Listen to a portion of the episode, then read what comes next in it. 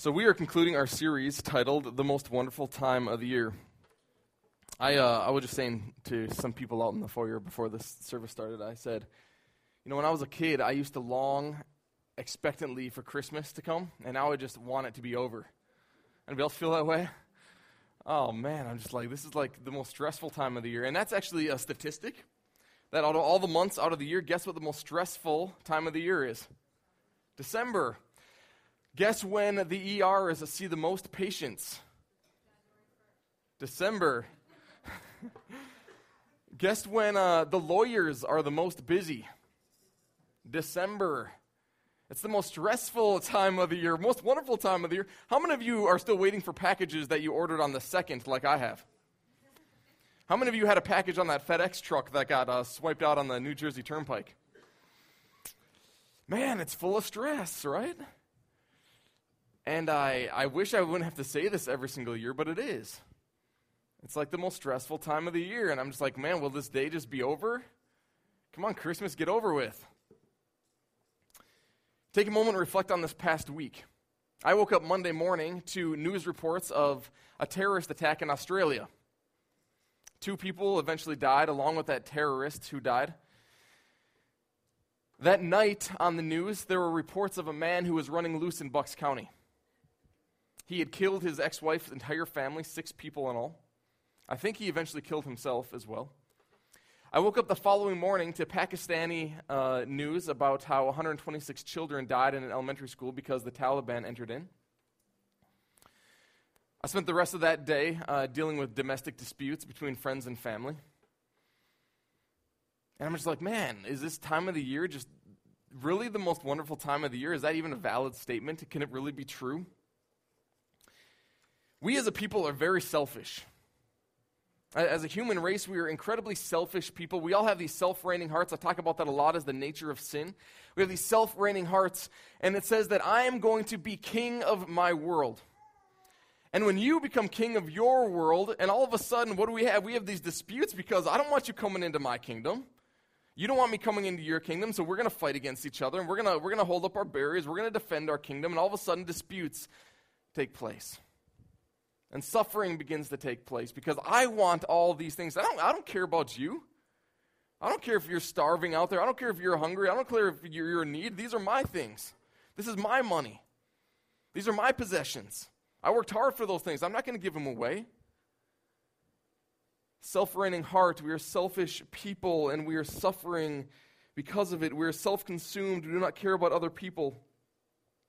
We're all only interested about gaining power and gaining our own expansion of our own kingdoms.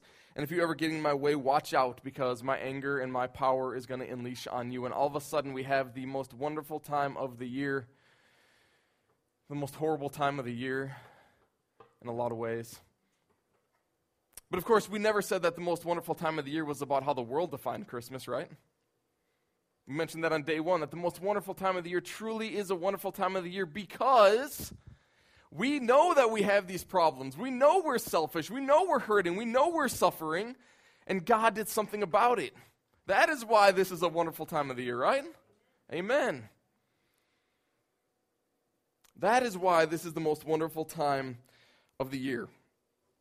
And so my family and I were talking about all of these things, all the news reports, and what our days were like the last week. And uh, over dinner on Wednesday night, and my son looks over at me and he says, Come, Lord, quickly, Jesus. I'm like, wow, that's Ethan, that's really profound. And he says, Dad, that's what it says. He was looking at an advent calendar above my head on the back wall. And I was like, wow, yeah, come, Lord Jesus, into our situations, into our household, into our lives. Come, Jesus, quickly. You know, that's how the Bible ends. The very last lines of the book of Revelation are, Come quickly, Lord Jesus. The book of Revelation is a, is a book all about the pain and the suffering and what God was doing with it through the, the, the slaughtered lamb, Jesus Christ, and what he was going to continue to do in the future. It's his answer to the violence in the world. Jesus Christ, the slain lamb. That's the answer to the violence in the world. It's the answer to the suffering in the world. And what Matthew is so eager to communicate in our series as we conclude chapter 2 of the most wonderful time of the year in Matthew. He's so eager to communicate what God is doing to solve the world's problems. We talked about this last week a little bit that through the Exodus and, and uh, through going down into Egypt and coming up back out of Egypt, he's talking about how he's going to release his people from the bondage that they find themselves in. He's all talking about how this child born into this world, into this family, into this day and age is going to release the world from the burden it finds itself in.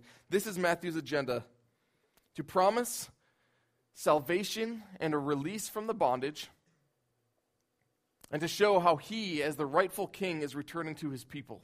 That is what Matthew was eager to communicate in the first two chapters of Matthew. And we're going to conclude chapter 2, and we're actually going to jump back into chapter 1 a little bit as well to discuss how Matthew is communicating this. And so we pick up where we left off last week, and I encourage you to follow along if you have your scriptures with us. Open them up to chapter 2 of Matthew. You might have it on an app in your phone as well, and you're welcome to pull those out at this point. As you're doing that, let me give you a little bit of context. So, Jesus was born in Bethlehem because Joseph and Mary needed to go there from Judea to participate in the census. Herod wanted a count of all the people in his region, and so he issued a census, a decree that all the people must be counted. And so Joseph and Mary needed to go back to their ancestral home of Bethlehem. While Mary is in Bethlehem, she gives birth to Jesus.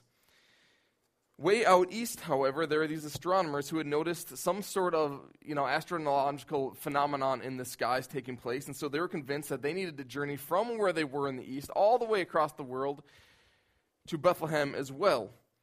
But they didn't go to Bethlehem initially, they went to Jerusalem because if anyone who is of royalty is going to be born into the world, it's going to be in the capital city of a major country, and so they go to Jerusalem, of course. But Herod doesn't know anything of this baby being born. His scribes tell him that the Messiah, the King of the Jews, would be born in Bethlehem. And so he tells the Magi, the astronomers, to go back to Bethlehem, find the baby there, and when they find him, come back and tell him, because he wants to go and worship him too. But Herod, of course, doesn't want to worship the child, he wants to kill the child. And so when the Magi decide to return to Jerusalem, they are warned in a dream not to go that direction, so they go some other route.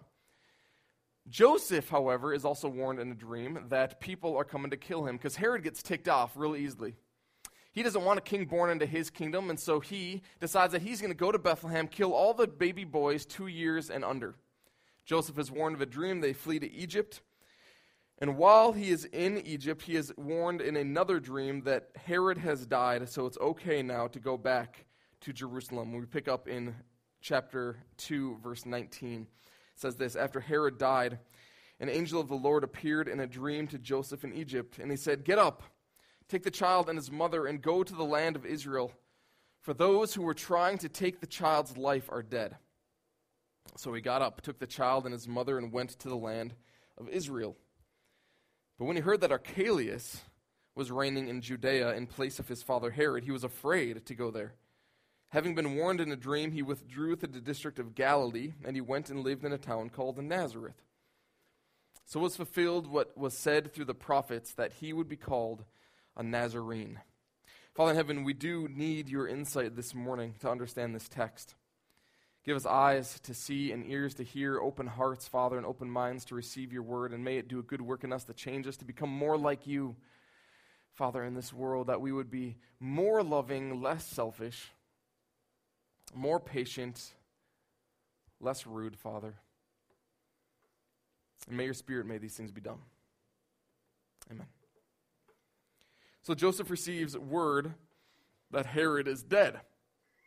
And so presumably he thinks, man, it's safe to go back to Judea. Let's go. Let's get out of Egypt. Let's go back to Judea.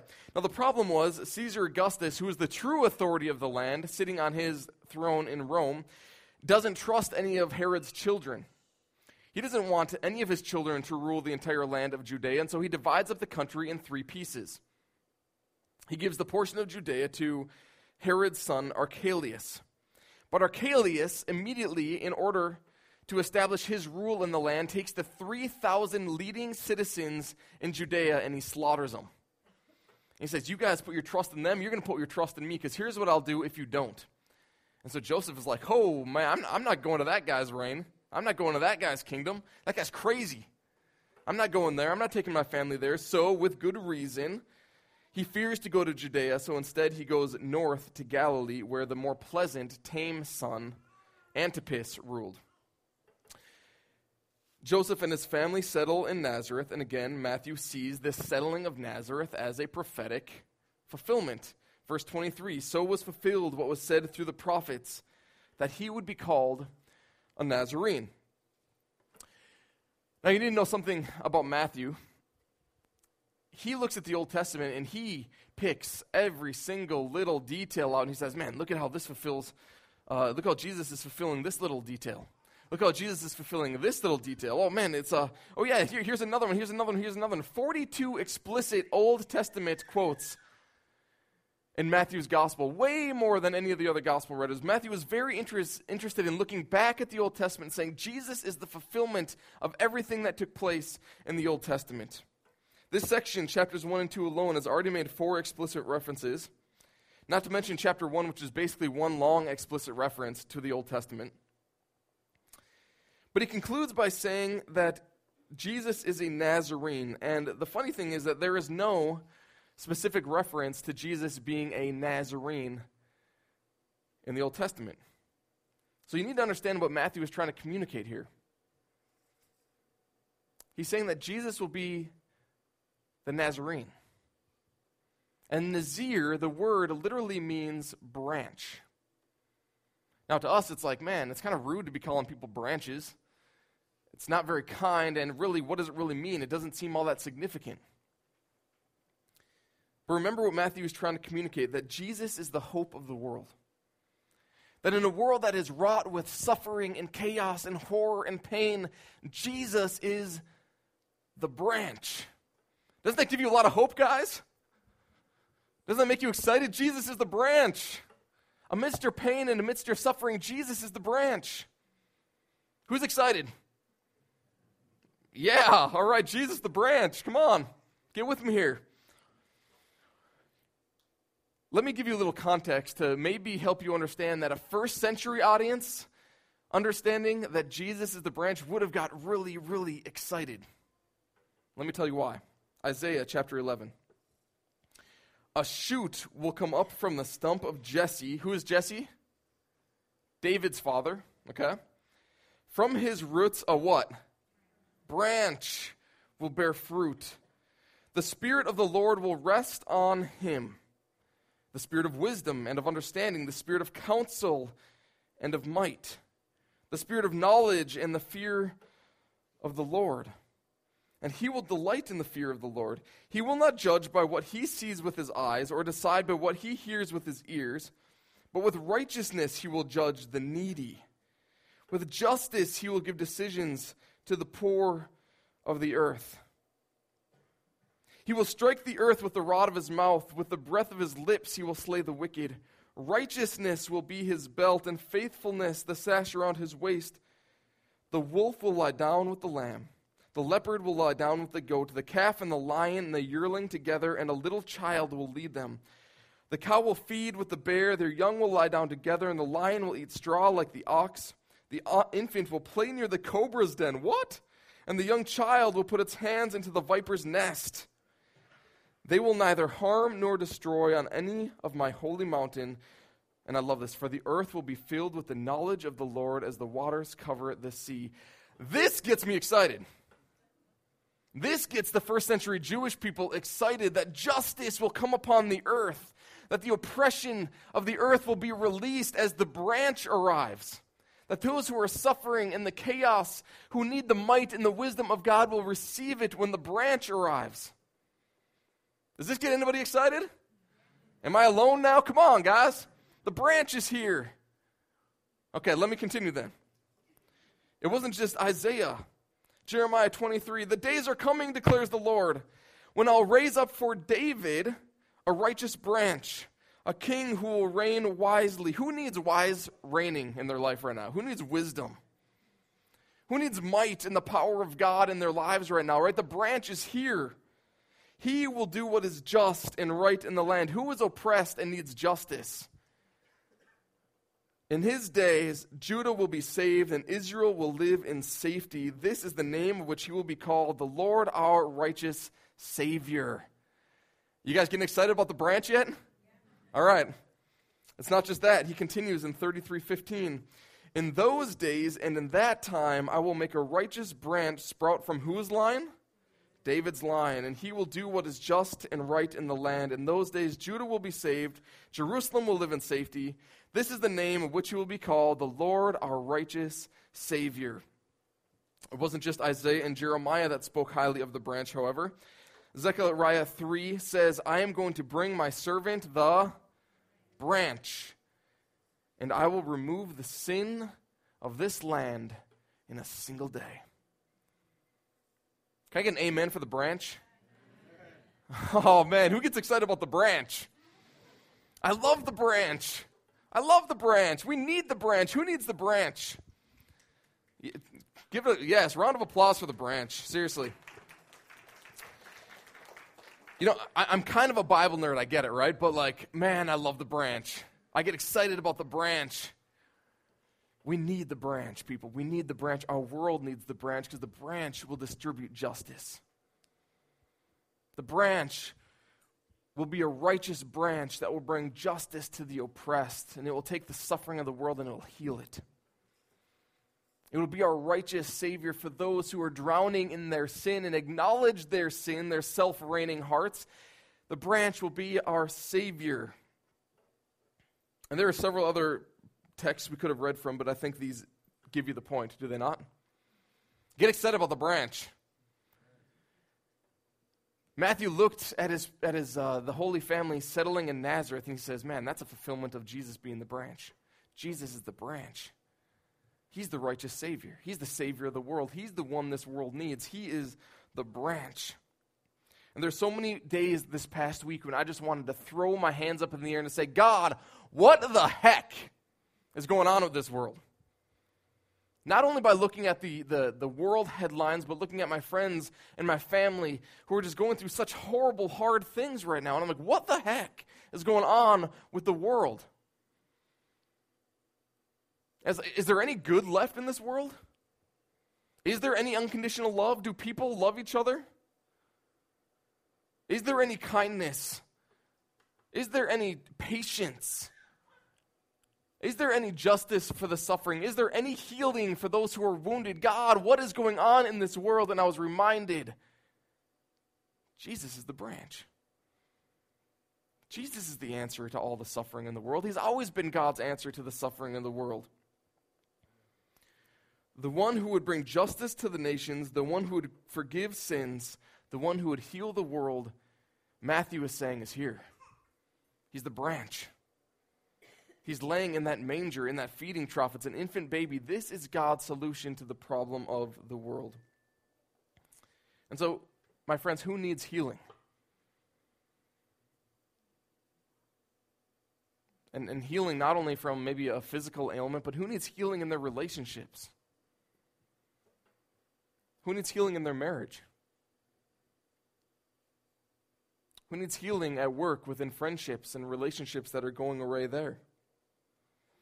My friends, who needs justice? Who of you needs justice right now? Who of you feel oppressed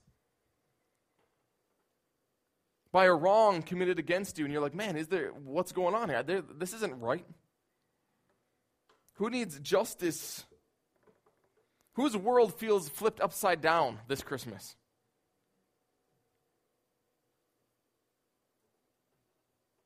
Who of you hurts? Who of you suffer because you're selfish? Who of you suffer because you choose to take when there are other people in need? And who of you suffer maybe because other people are selfish and you long for someone to be generous, but there is no one there to be generous? Who of you knows that you are in need of rescuing?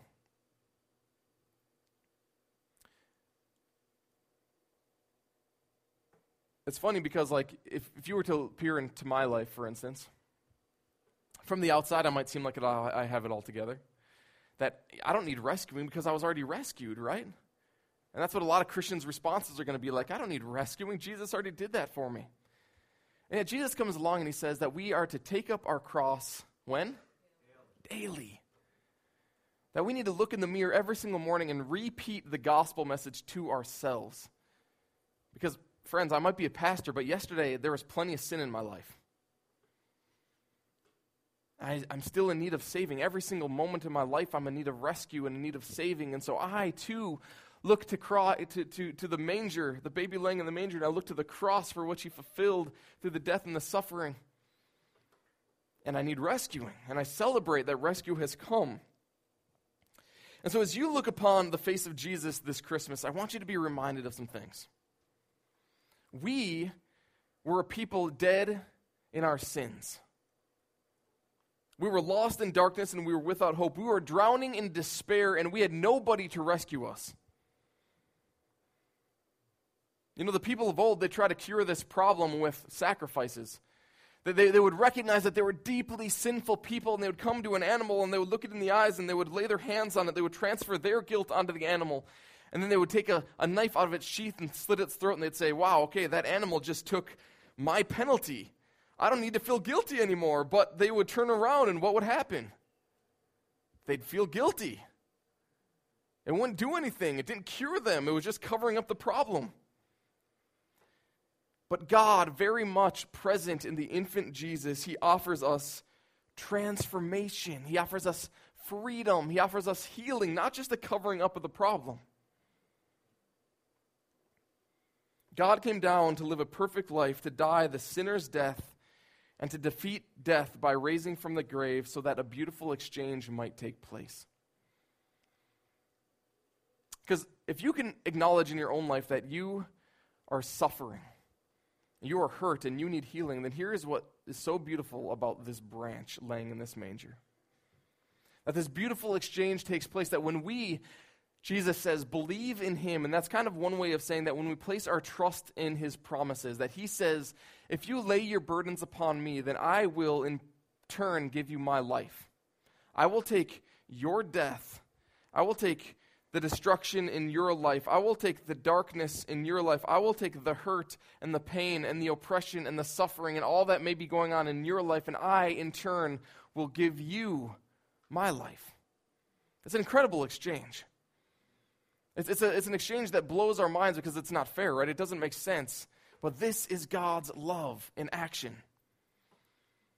And so I, I, recognize, God, I'm a sinner. Yes, I, I, I, feel guilty for doing these things, and I don't know why, but something in te- inside of me is telling me that something is not right with me. And so, God, I feel guilty. I feel imprisoned for these things that I have done. And, and you say then, God, that if I were to give you my guilt, then you would give me in return your freedom? That you would take my guilt upon your shoulders, which is what the cross is all about, and in turn, you would give me your freedom. And God, you say that if, if I am broken and hurting, then, then if I were to give you my pain and place it upon your shoulders, that in turn you would give me your healing? And God, I recognize that I'm so selfish. And if you say that I would uh, give you my selfishness in my life, that in turn, that it, uh, my life really that is full of death and darkness, then in turn you would give me your life and your light. God, it's not fair. It doesn't make sense. It's not fair, we say. But God, that is your love in action. Who needs it this morning? I need it this morning. I need the exchange every single day. And if we trust that is promise to accomplish this is true. And my friends, for those of you who are in need of God's life this morning, then participate in this exchange. He's holding it out before you, He's offering it before you. Give me your life, and in turn, I will give you mine. And I don't know how many of you guys have analyzed your life very much. But I bet if you do, you would find that you don't really want your life. You don't want the guilt. You don't want the shame. You don't want the, the, the being chained to old things that you did in high school and you can't seem to, to get over it. You don't want those chains and those shackles. You want to move freely in life. You don't want the darkened conscience. You don't want the darkness. You want the light of God and the healing of God. You want the very life of God because that is what you were created to. You were created to be like God. And my friends, this Christmas, as a baby lies in a manger, as the branch lays there to fulfill all of these things, that is what Matthew is convincing his people that God came to do. that in this baby and on that cross, you can find new life in Jesus Christ. Amen? Father, I, uh, I can't imagine I'm the only one here. And I know I'm not. People are responding, Father. I'm not the only buddy, I'm not the only person here who, who needs forgiveness every single day of my life, Father. I can't rely on this, on this conversion experience I had when I was 16 years old, Father. Because, Father, I, I don't, I don't want to be. I don't want to be a nominal Christian. I don't want just to be a Christian in name alone. I, I don't want to, to claim your name, but then continue to live in the death and the suffering and the, and, the, and the brokenness, Father. I want healing and restoration of my own heart so that not only can I live the life that you have created me to live for, but Father, that I might be a herald to the nations, that as I look at people who are suffering, and oh my goodness, people are suffering. And as I look at people who are hurt and in bondage to their own sin, Father, that I might have a response for them. That they too do not need to remain in darkness, Father, but you have cast a great light. And so, God, empower us to do just this. All who agreed said, Amen. And so the branch of Jesse will accomplish this, the prophet said of old. This is what the branch is about. He will bring justice and righteousness to the nations. And I know that's been done in my life, and I know it continues to be done in my life, and I pray that it will continue to be done in your life. So notice that the branch is from the stump of Jesse. I had said that Jesse is who? David's father. Other text we just states uh, we just read states that the branch came from David's line, and that uh, David, uh, for David, the righteous branch will sprout. For instance, and so throughout Old Testament history and Jewish history, they understood that the Messiah, the branch, the one who would bring healing to the nations, was going to be from David's line. And so Matthew needs to convince the readers that of reading his gospel that this is truly the Messiah from David's line to do what the branch has come here to do. So Matthew is very deliberate to take note that Jesus does not, uh, does in fact come through David's line, right? It's a key component of being the true branch, to being the reconciler, to being the healer of the nation. So he has to make that point firm. And so I said in week one that we were going to come back to Matthew 1 on week four, which happens to be today. So I'm not going to read all of Matthew 1, but I want to help you illustrate, uh, I want to help uh, Matthew illustrate how he is so clear and concise in saying David David's line, the Messiah, is being fulfilled in Jesus Christ. Chapter 1 of Matthew is the genealogy. It's one of those texts in Scripture that we all jump over because it's, man, it's super boring, right? It's like, oh, I'm not going to read this. I'm just going to go on to chapter 2 because who wants to read a bunch of list of names? Who wants to sit there sifting through all these names? But man, guys, again, I'm kind of a Bible nerd, but like, I get just as excited about the genealogy as I do the branch because the genealogy is really exciting stuff. And I want to help you guys understand why, okay? Lineages were like drum rolls in Jewish thought. They were like the, uh, the finale at the fireworks display. They were like the Santa Claus at the end of the Thanksgiving parade.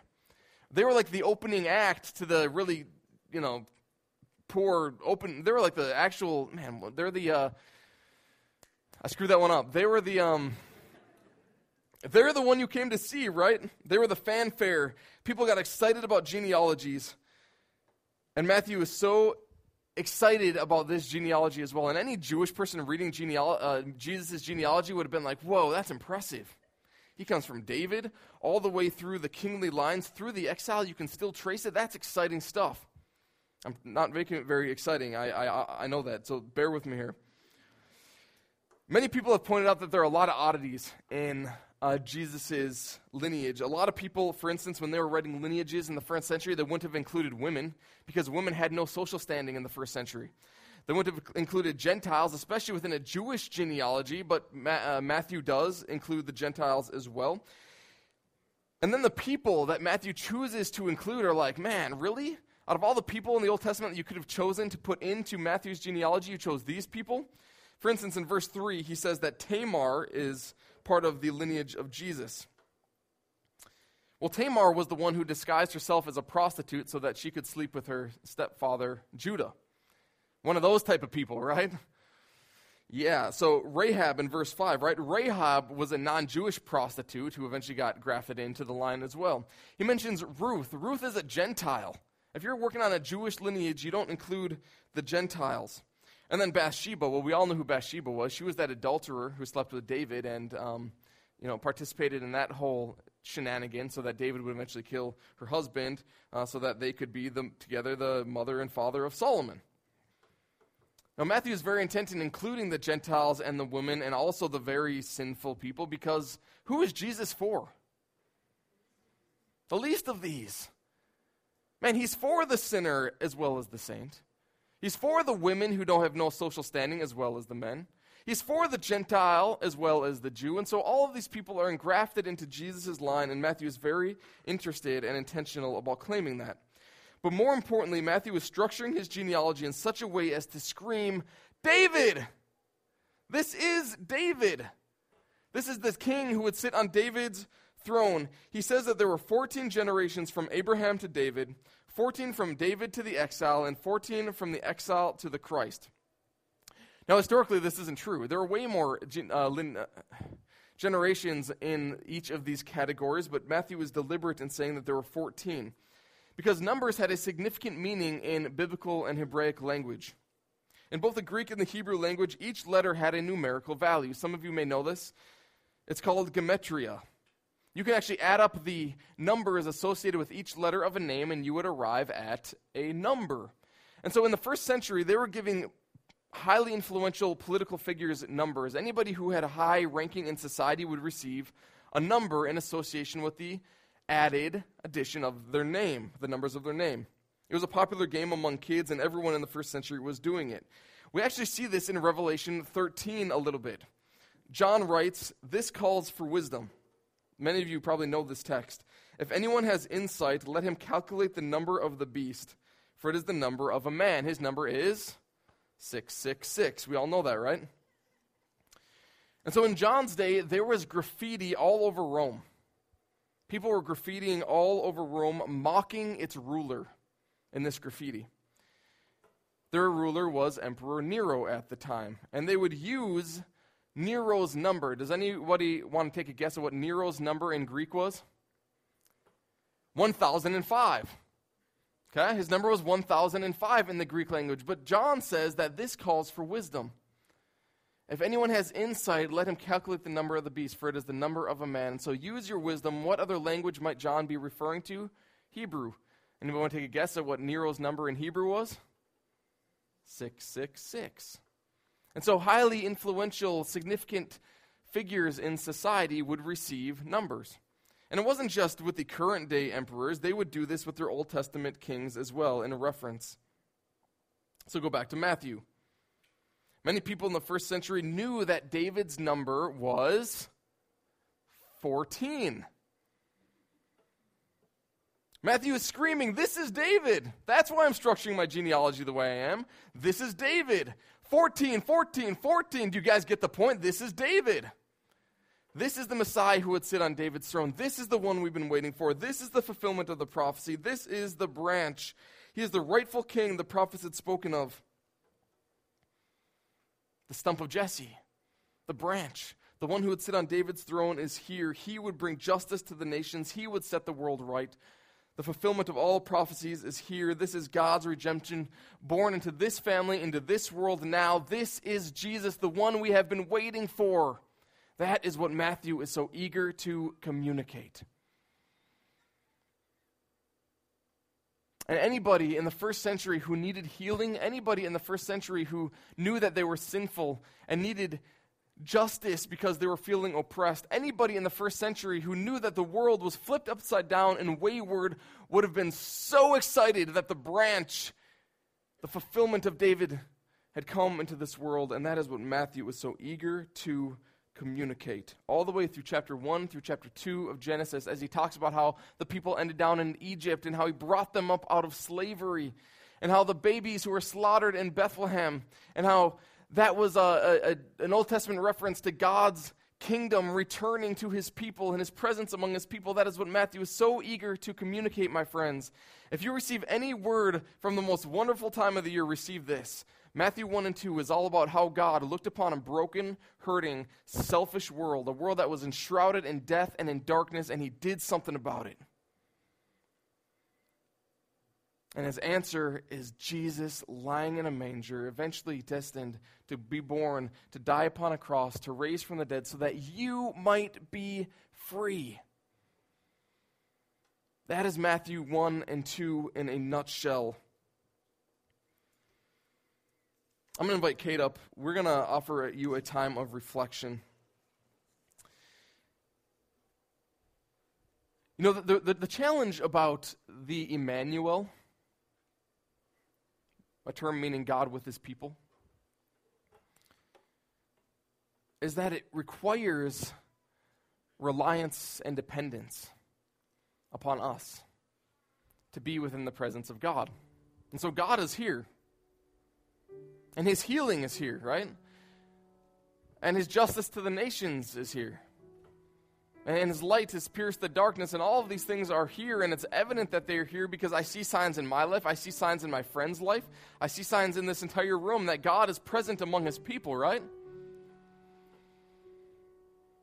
But then i go home and i'm like oh man that was, that was a really sweet church service today and i'm, on, and I'm on fire now and i'm excited to go out into the world and, and by dinner time it's like oh what, what, did, what did ross say in church again this morning It requires abiding, it requires resting.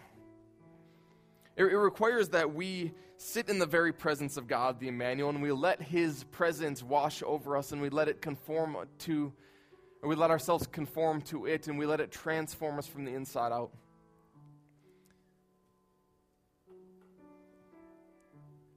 And every day as I wake up, I need to remind myself of the gospel of Jesus Christ that I'm not my sin, that I'm, I'm not that old identity, that I have been forgiven, that I have been rescued, that I have been reconciled, and I have been redeemed. I need to remind myself that all the time. Because there's always the Satan figure running around. He's like, man, really? You said you believe in Jesus and you did that?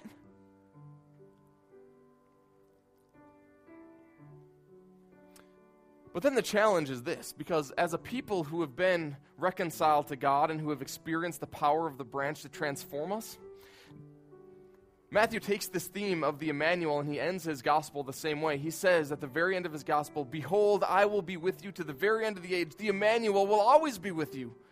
God will always be among his people. His healing, his restoration, his reconciliation will always be among his people. But if you remember how Matthew ends, it ends with a challenge. I am among my people not just so that they can, you know, feel good about themselves. I'm among my people for a reason, because all authority on heaven and on earth has been given to me, Jesus says. You know those self reigning hearts that we have?